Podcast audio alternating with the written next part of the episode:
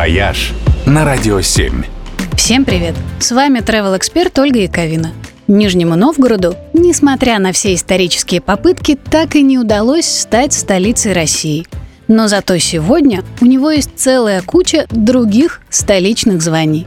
Нижний считается заслуженной столицей российского стрит-арта, носит официальное звание столицы закатов, а этим летом получил еще и статус столицы детского туризма – это переходящее почетное звание начали присваивать российским городам с прошлого года. Его дают тем, кто предлагает самые интересные детские программы и имеет наиболее развитую инфраструктуру для семейного отдыха. Первым в 2021 году конкурс выиграл Волгоград. Ну а в этом году переходящее звание досталось Нижнему Новгороду.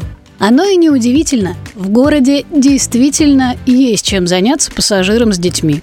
Здесь полно интереснейших объектов. От Кремля и длиннющей Чкаловской лестницы до множества любопытных музеев, этнозаповедника Щелоковский хутор и планетария с тренажером для состыковки корабля с МКС. А если перебраться через Волгу по канатной дороге, окажешься в воссозданном древнеримском поселении Пакс Романа, где можно пострелять из лука, сразиться с римским легионером и поучаствовать в настоящих раскопках. Плюс к 800-летию город обзавелся большим количеством новых детских площадок, так что теперь сюда можно ехать даже с самыми маленькими малышами – по Нижнему Новгороду и окрестностям предлагают более 40 маршрутов семейных туров и экскурсий. А теперь к этому добавится еще и программа специальных мероприятий. В частности, фестиваль «История игрушек России», который пройдет в ближайшем будущем.